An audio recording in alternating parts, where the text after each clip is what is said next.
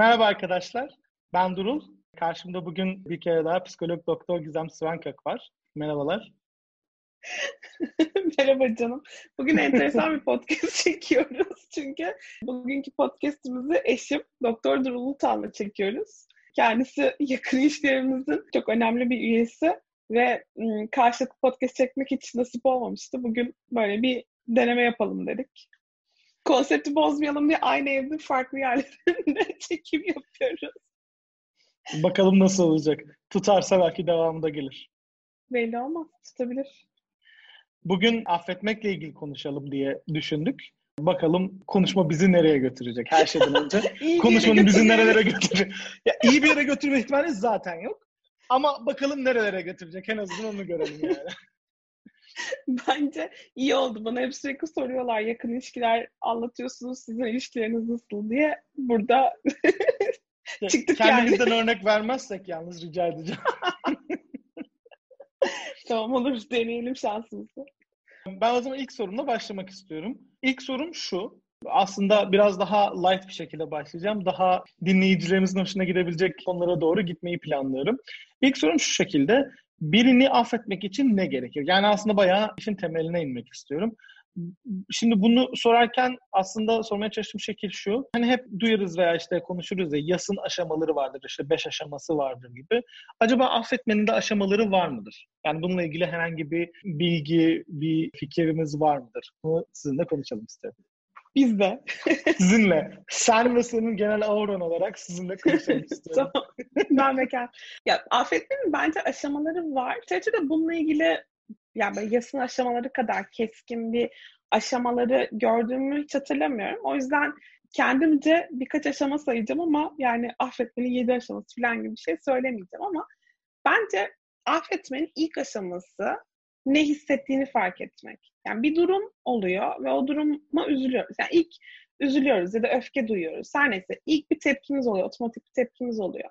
Ama o tepki mi yani? Sadece onu mu hissediyoruz? Bence önemli olan önce biz kime kızdık, neye kızdık, sadece kızdık mı? Yani belki de aslında hissettiğimiz duygu hayal kırıklığı veya adaletsizlik duygusu. Yani şey, adaletsizlik derken kastediyorum haksızlığa uğramıştık.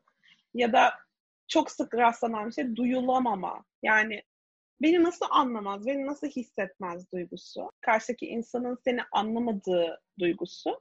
Bütün bunları önce bir anlamak gerekiyor. Yani ben ne hissediyorum şu anda?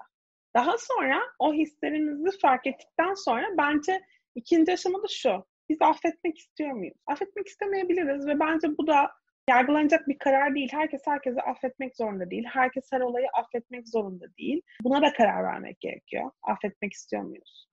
Buradaki önemli noktalardan biri şu bence. Affetmek ne demek? Çünkü genelde insanlar şöyle düşünüyorlar affetmekten bahsettiğimiz. Diyelim ki sen beni üzecek bir şey yaptın. Ben seni affedersem bu illa bizim ilişkimizi kaldığı yerden sürdürmemiz anlamına mı gelir? Yoksa ben seni affediyorum ama ben senin artık bir ilişki yürütmek istemiyorum. Hani bu da olabilir. Çünkü aslında affetmenin tam tanımı içinde o olaya karşı bir intikam alma duygusunun kalmaması. Artık o olayla ilgili duygularımı duydum, hissedeceklerimi hissettim, düşüneceklerimi düşündüm, unutmadım. Ama tamam yani ben buna dair artık hissedecek kötü bir duygum da kalmadı, bitirdim. O kişiden bir öç almak istemiyorum. Tamam yani rafa kaldırıyorum. Bunu yapmak aslında affetmek. Rahatlıkla affedip hala ben seni konuşmak istemem ama seni affettim de diyebiliriz. Bu da mümkün. Sonra bunun kararını verdikten sonra bence tabii burada şunun kararını vereceğiz. Affediyoruz ama ne yapacağız? Yani affettikten sonra nasıl bir ilişki götürmeye devam ediyoruz? Sonra da bence affetmenin kendi başına olan süreci başlıyor. Çünkü affetmek tamam karar verdim bitti şu anda affettiğim gibi olmuyor. Orada bir derinlemesine ben neden bu olayı yaşadım, bu insan bana bunu neden yaptı, bunda benim bir payım var mıydı? Bundan sonra bu olayın olmaması için ben ne yapabilirim? Ya da o insandan ne talep edebilirim? İşte talep etmem gerekiyor mu? Bunların kararını vermek, bunların sürecinden geçmek. Ve son olarak da artık olayla barışmak. Yani tamam bunları yaşadık. Ben hissedeceğimi hissettim. Karşıdaki insan bununla ilgili yapacağını yaptı ve bitti. Ya tabii burada özür dilemekten hiç bahsetmiyorum ama sanırım bir sonraki sorum bu olacak. Yani aşağı yukarı öyle. Hani affetmek e, şu ana kadar hep şey açısından affedilecek veya affetmeyecek neyse kişi tarafından baktık o taraftan konuştuk. Hani bir sonraki sorum evet gerçekten ne olacak? Peki af dileyecek olan kişinin ne gibi bir aşamalardan geçmesi gerek? Bunda hem affedilebilmek için ne gibi aşamalardan geçmesi gerekir hem de affedildikten sonra bir nevi affedilmiş olma statüsünü koruyabilmek için, hiç eski haline geri dönmemek için ne yapması gerekir? Veya tekrar aynı konuma düşmemek için ne yapması gerekir? Zaten özür dilemenin bence en önemli koşulu, yani affedilmenin en önemli koşulu kişinin önce yaptığıyla yüzleşmesi. Şey gibi bir özür bence hiç tatmin edici değil. Burada lafım sana da geliyor veya bunu yapan herkese de geliyor. Seni üzdüğüm için özür dilerim. Aslında bir şey demiş olmuyorsun. Üzdüğün için öz- e, tamam üzüldüm ama sen ne yaptın da beni üzdün? Gerçekten hani sen farkında mısın beni üzdüğün hareketin tam olarak ne olduğunu farkında mısın? Yani o yüzden özür dileyecek insanın önce yaptığı davranışı ve bunun sonucunun sonucunu anlaması lazım. O yüzden de laf olsun diye özür dilerim demek ya da da enine boyunu düşünmeden özür dilerim demek gerçekten aslında yeteri kadar iyi bir özür dileme ya da af dileme şeyi değil, yolu değil. Burada kişinin dediğim gibi kendi davranışını ve davranışını oluşturduğu sonuçları önce kabul etmesi lazım.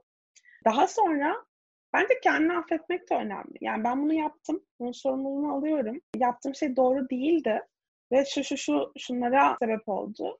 Bunlardan da dolayı kendimi kötü hissediyorum ve bundan sonra bununla ilgili olumlu adımlar atmaya başlayacağım. Ama yani bununla ilgili sürecini tamamlamak lazım bana kalırsa. Arkasından karşıdaki kişiye gidip ya ben bunu yaptım, sen de şu şu şu sonuçlara yol açtı.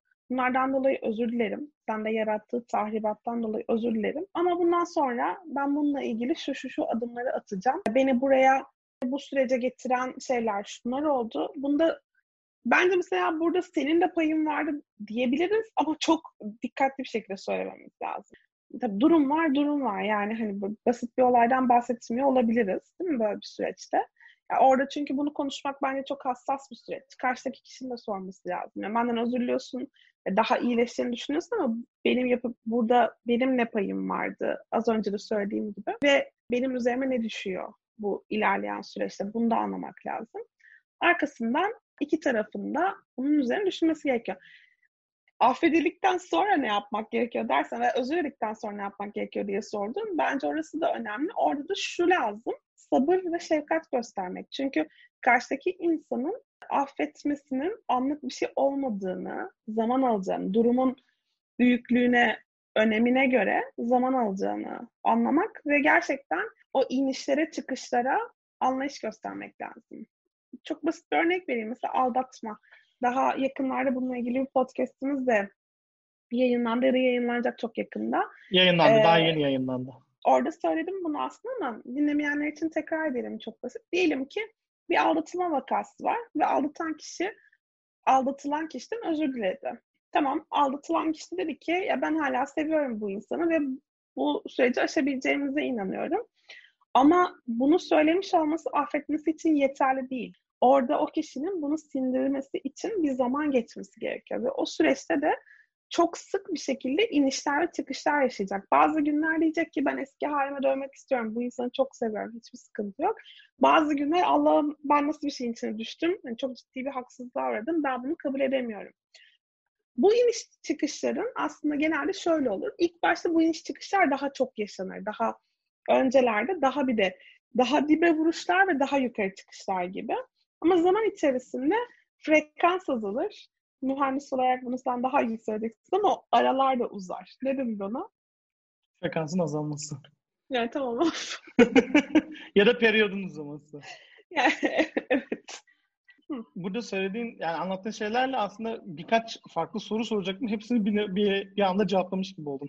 Yani burada şeyi soracaktım biraz ona cevap verdim ama onun üstüne gitmek istiyorum. İlişkilerde tartışmalar çoğu zaman tek, tek taraflı olmuyor. Yani çok ender de olsa tek tarafın bütün hepsi, bütün tartışmanın sorumlusu olabileceği durumlar illaki vardır ama çoğu zaman öyle olmuyor. Çoğu zaman bir taraf biraz daha hatalı oluyor, diğer taraf biraz daha az hatalı oluyor. Mutlaka iki tarafında payı oluyor. Böyle yani bunu düşününce bir kişinin affedebilmesi için önce kendini affetmesi gerekir mi? Yani önce kendini affetmesiyle mi başlar? Ya da aslında birinin affedilmesi acaba kendini affetmeyle mi başlar? Yani ikisinden biraz farklı olabilir ya. Hı hı, Özellikle ikincisinin cevabı sanki bana direkt evetmiş gibi geliyor. O nedenle sana sorayım dedim. Öncelikle sorun bana şunu hatırlattı. Zaten biraz haksızlık ettim gibi de hissetmiştim. O yüzden orayı düzelttim. Deminden de böyle takılıyordum ya sana öğreneceksin falan diye. Tabii ki biz mesela istersen o kısmı söyleyeyim. 14 yıldır birlikteyiz ve 14 yıl içerisinde doğal olarak birbirimizi üzecek, kıracak bir sürüyle şey yaşıyoruz. Yeterince e, öğrendin de mi getireceksin? E, yok hayır hayır bir şey söylemeyecektim. hayır hayır şey diyecektim yani zaman zaman sen özür diliyorsun zaman zaman ben özür diliyorum. Aslında olayın özü bu değil mi? Yani hiçbir zaman tek tarafın suçu olmuyor. Yani en azından hiçbir zaman demeyelim ama çok büyük oranda bir şekilde bir taraf başlatıyor belki ama diğer taraf uzatıyor ya da sürekli sorunlar olabiliyor. O yüzden sanki az önce söylediğimde haksızlık etmiştim. Özür dilerim. bir düşünce sürecinden geçip ya. Ben de özür dilerim. Benim Affederim. ben de seni oraya doğru ittiğim için benim de payım var bunda. Ondan ben de özür dilerim. Neyse şimdi söyleyecektim. Kişinin kendini affetmesi illa karşıdaki kişinin onu affetmesine önce olmak zorunda mı diye soruyorsun sanıyorum. Çünkü az önce anlatırken sanki öyleymiş gibi anlattım ben de. Çok mekanik bir şey değil bence. Yani sen mühendis olduğun için belki böyle birazcık daha hani o bitti öbürü başladı. Hani böyle bir Gantt chart oturmuş gibi. Değil aslında ya. yani sonuçta kişinin kendini affetmesi de bir anda yapılabilecek bir şey değil. Yani o da bir süreç. Karşı tarafından affetmeye başlaması da bir süreç ama insanın hatalarını fark etmesi ve bunun sorumluluğunu almasıyla başlar bence affetme ve affedilme süreci. Sonuçta mesela diyelim ki sen beni kıracak bir şey yaptın. Benim seni affedebilmek için kendimi affetmem gerekir mi? Bunu da sordum değil mi çünkü? Evet, yani, her ikisini sordum. Bence benim seni affedebilmem için önce senin yaptığın şeyde sorumluluk alman lazım. Bunu önce kendini affetmen gerekir. Şunu gösteriyor araştırmalar sen kendini affetmezsen ama ben seni affedersem sen kendini affetmemenin acısını yine benden çıkartıyorsun. Birincisi kendini affedilmeye değer görmediğin için benim seni affetmem sana tuhaf geliyor ve bununla ilgili bunu sürekli gidip gidip kazıyorsun tabiri caizse. İkincisi sanki mutsuz olmamız gerekiyormuş gibi hareket ediyorsun ve sonra mutsuz oluyoruz gerçekten. O yüzden kendini affetmen gerekiyor. Peki benim seni affetmem için kendimi affetmem gerekiyor mu? Bence durumdaki sorumluluğa göre değiştir. Yani senin yaptığın şeyde benim sorumluluğum var mı yok mu? Varsa tabii ki benim de sorumluluğu üstlenmem ve mesela genelde aldatma durumlarında yaşanan bir şey bu. Şimdi yani ortada hiçbir sebep yok. Biri gidiyor aldatıyor ve geri kalan kişinin gerçekten bu durumla ilgili hiçbir payı yok. O zaman o kişiyi affetmek için benim hiçbir suçum yoksa ben niye kendimden başlayayım? Ama çoğu ilişkide de aslında bir kişiyi aldatmaya sürükleyen ilişkinin kendi dinamiği oluyor. E, bu durumda benim olan olayı üstlenebilmem lazım. Ya evet ben de şunları yaptım aslında diyebilmem lazım. Orada da kendimi affetmem gerekir ki sana gerçek anlamda bir şefkat gösterebileyim. Yani seni oraya sürükleyen sebepleri anlayabileyim. Evet yani Burada biraz fazla romantik ilişkilere girdik. Ben aslında bu kadar hızlı bir şekilde romantik ilişkilere bağlamayı planlamıyordum ama ne sorsam aldatmaya doğru, romantik ilişkilere doğru Ya hayır aldatma, şey... aldatma çok tipik bir örnek olduğu için söylüyorum biliyorum, biliyorum. ama herhangi bir tartışmadan da bahsedebiliriz aslında. Tabii tabii yok farkındayım. Ama yani şeyi sormak istiyorum öncelikle. Ebeveyn çocuk veya arkadaşlık tarzı ilişkilerde. Çünkü sonuçta bizim üzerine çalıştığımız şey yakın ilişkiler, romantik ilişkiler değil. E, bu tarz ilişkilerde de affetme dinamikleri nasıldır? Yani romantik ilişkileri bir kenara bırakırsak, ebeveyn çocuk ilişkileri ya da arkadaşlık ilişkileri, tabii ki başka tür e, ilişkilerle de ilgilenebiliriz ama hani bu ikisiyle e, başlarsak en azından anlamlı olur gibi geliyor. Bunlarda affetme dinamikleri nasıldır? Belki romantik ilişkilerdeki affetme dinamiklerinden farklı mıdır? Bunu sorayım öncelikle. Şimdi arkadaşlık ilişkileriyle romantik ilişkilerdeki dinamikler birbirine benziyor bence. Oradan başlamamın sebebi tamamen bu. Çünkü romantik ilişkilerde de arkadaşlık ilişkilerinde de aslında iki eşit bireyin yani birbiriyle alışverişi eşit olması gereken ya da çok yakın olması gereken iki bireyin ilişkisi üzerinden konuşuyoruz. Ama bebeğin çocuk ilişkisinde durum farklılaşıyor. Ebeveyn çocuk ilişkisinde bir taraf bakım veren, diğer taraf bakım alan. Öncelikle. Tabii yetişkin ebeveyn çocuk ilişkisine henüz girmedim. Çocuk daha çocuk üzerinden konuşuyorum. Orada bir çocuğun yaptığı hatanın e, sorumluluğunu alması, yaptığı hatanın sonucunu fark etmesi, onun üzerine özür dilemesi çok güzel bir şey ama oraya varabilmek için ciddi bir bilişsel gelişim gerekiyor değil mi? Evet. O yüzden de buradaki affetme dinamiği aynı şekilde işlemiyor tabii ki. Yani aslında ebeveynin bir miktar kendi kendine bu süreci götürmesi lazım her iki taraftaki şeyde. Bir yandan ama bana kalırsa tam bu noktada ebeveynin kendini affedebilmesi önemli. Çocuğunla ilgili bir sıkıntı yaşadığında kendini yetersiz hissetme. Buna ben mi sebep oldum? Ne yaptım da bu hale geldi? duygusunu yaşıyor sonuçta ebeveynler. O yüzden orada bence o kendini affetme kısmı birazcık daha önemli haline geliyor. Yetişkin ebeveyn çocuk ilişkisindeyse tabii orada birazcık daha artık eşitlenmeye başlıyor ilişkiler. Ama hala bile oradaki dinamiklerde çok ciddi bir geriden gelen, geride kalmış şeyler var. Kökler var değil mi? Yani hep bir eskiden de bu olmuştu. Sen de bunu yapmıştın. Sen orayı aşıp akut olan olaya odaklanmak biraz daha zor oluyor. Bir de ebeveynlerdeki şey duygusu. İşte ne demek istiyorsun? Seni bu hale getiren ben miyim? Yetişkin olma ama aslında direkt onu kastetmesen bile oraya varabiliyor. Yani sen bana yetersiz bir ebeveyim demek istiyorsun. Hayır öyle demek istemiyorum ama e, şu anki olay üzerinden konuşabilir miyiz? Bir saniye. Onu yakalamak biraz daha zor olabiliyor. Yani şeyi kişiselleştirmeden olayı ya da geçmişi dahil etmeden tartışabilmek zor hale gelebiliyor. Bana kalırsa durumun her noktasında en önemli olan şey bireyin sorumluluk kabul edebilmesi. Ya evet ben bunu yaptım ve bu oldu. Sebeplerim vardı ya da yoktu ama çoğu zaman vardı. Bunlar yaptığımı meşru kılar mı? Büyük oranda kılmaz. Ama sonuçta beni buraya bunlar getirdi. Ben bunları üstleniyorum. Sana bir zarar verdim. Bundan dolayı da kendimi kötü hissediyorum. Ya bununla, bence her noktada bununla başlamalı zaten affetme süreci. Affedilme süreci. Affetme ve affedilme süreci tabii. Peki şimdi çocuğun yani küçük çocukla ebeveyni ve ergen çocukla ebeveyni olarak ikisini karşılaştırdığın için oradan şeye gelmek istiyorum aslında. İlişkinin o ana kadarki seyri veya ilişkinin ne kadar zamandır süre geldiği diyeyim. Bunu tabii romantik ilişkiler olarak da yorumlayabiliriz. İşte iki aydır birlikte olan çiftler veya işte 5 yıldır 10 yıldır birlikte olan çiftler olarak da düşünebiliriz ama ebeveyn küçük çocuk, ebeveyn ergen çocuk olarak da düşünebiliriz. Ya da yeni arkadaş olmuş kişiler veya 10 yıldır arkadaş olan kişiler olarak da düşünebiliriz. Bu ona kadar olan seyri ve ne kadar zamandır devam ed- ediyor olduğu affetme dinamiklerini değiştirir mi diyeceğim ama aslında burada esas sormaya çalıştığım şey affetme ihtimalini arttırır mı? Daha uzun veya aslında daha sağlıklı ilişkilerde genel olarak affetme olasılığı daha yüksek diyebilir miyiz? Yani böyle bir korelasyon var mı aslında? Sormaya çalıştığım şey bu. Önce ufak bir şey düzelteyim. Uzun olmasıyla sağlıklı olması aynı şey değil. Yani genelde evet. orası önemli bir nokta. Çünkü ilişkinin sağlıklı bir ilişki olması affedilme ihtimalini arttırır. Ama uzun bir ilişki olması affedilme ihtimalini direkt arttırır mı? Belki indirekt olarak arttırabilir ama direkt onu söylemek zor bana kalırsa. Şimdi neden sağlıklı bir ilişkide arttırır? Önce o kısmını açıklayayım.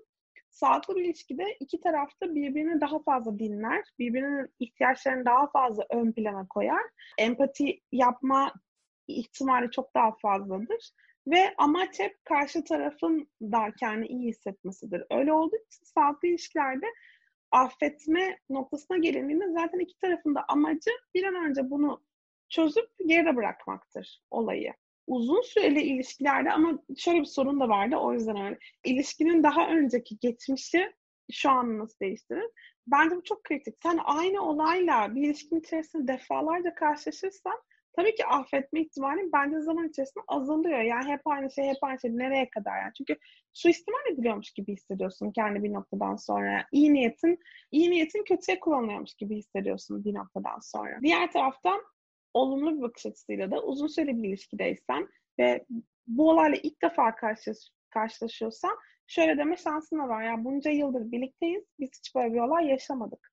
Demek ki bu gerçekten istisnai bir durum. Ya, ve bizi ya bu noktaya getiren bir şeyler oldu. Bir dakika ben orayı bir çözümlemeye çalışayım.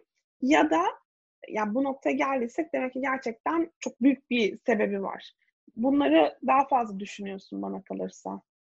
Ya aslında sorduğum soru biraz fazla komplike bir soruydu. Belki 3-4 ayrı soruda sorsam daha iyi olurdu çünkü çünkü sorduktan sonra anladım. Nasıl edemedim çok fazla katman oldu. Cevabı aldıktan sonra fark ettim ki aslında birden fazla hakikaten katmanı olan bir şey. E, şunu söylemeye de çalışmıştım. Yani söylediğin şeylerin kesinlikle sormuştum ama ayrıca şunu da sormaya çalışmıştım. İşte o ana kadar olan seyri ilişkinin affetme ihtimalini değiştirir mi veya artırır mı derken mesela şunu da düşünebiliriz. Bir ilişki başlıyor. En başında daha fazla tartışmalar yaşanıyor. Bu doğal bir şey zaten. Mesela o işte çift diyelim burada. Yani romantik ilişki olarak düşünelim.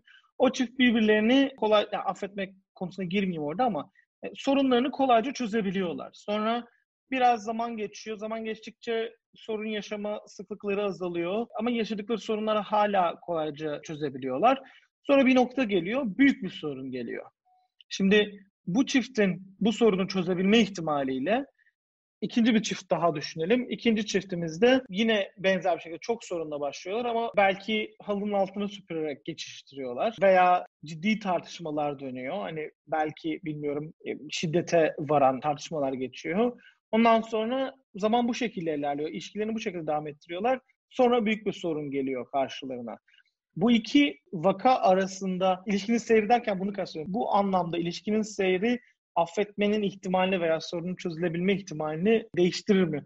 Yani kendi kendime şey olarak halk insanı olarak değiştirir diyesim geliyor ama olarak senin fikrini çok merak ediyorum bu konuda. Her şeyden önce şiddet varsa ben yokum ama şiddet derken kastettiği şey daha böyle sanırım yüksek gerilimli çatışmaları kastettiği evet, evet. diye tahmin ediyorum. Orayı öyle düzeltelim söyleyecektim. Bence değiştirir. Aslında bundan bahsettiğimiz hatırlarsın 5'e 1 kuralını. Yani 5 pozitif, e, yani her bir kötü şey için beş iyi şey kuralı. Şimdi eğer bunu yapabilen bir çiftse, bahsettiğimiz ki ilk bahsettiğim çift sanırım buna daha yakındı. Hı hı. Yani bir çatışma var, onu hallediyorlar. Ondan sonra birçok şey iyi gidiyor. Sonra bir daha bir çatışma yaşanıyor. Sonra yine iyi götürüyorlar bir daha. Şimdi bunlar, bu çift büyük bir olayla karşılaştıkları zaman en azından bununla nasıl başa çıkılacağını bir miktar öğrenmiş oluyor. Şey gibi geliyor bana bu. Aşılanmış gibi oluyorlar. Yani ben bunu çok önemsiyorum gerçekten. Şimdi eğer bir çift zaman içerisinde doğru çatışmayı öğrendiyse, çünkü çatışma kaçınılmaz. Yani her çift kavga edecek. Öyle bir çiftin hiç tartışmayan, bir çiftin mutlu olacağına ben gerçekten inan inanmakta çok güçlük çekiyorum. Şöyle düşün, aynı evde büyüdüğümüz, aynı anne babayı paylaştığımız kardeşlerimizle bile ne kadar çok çatışıyoruz.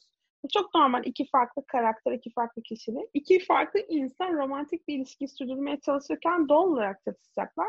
Önemli olan o çatışmaları sağlıklı bir şekilde çözmeyi başarabiliyorlar mı? Yani sağlıklı bir şekilde onun üstesinden gelebiliyorlar mı? Şimdi bunu yapmayı öğrenirsen, hele de zaman içerisinde küçük küçük dozlarla bunu götürebilirsen, sonra karşına büyük bir olay çıktığı zaman karşıdaki kişiye güvenmeyi de öğreniyorsun. Yani biz bundan önceki sorunları çözdük, bunu da çözebiliriz yani affetmek konusunda da bence daha meyilli oluyorsun.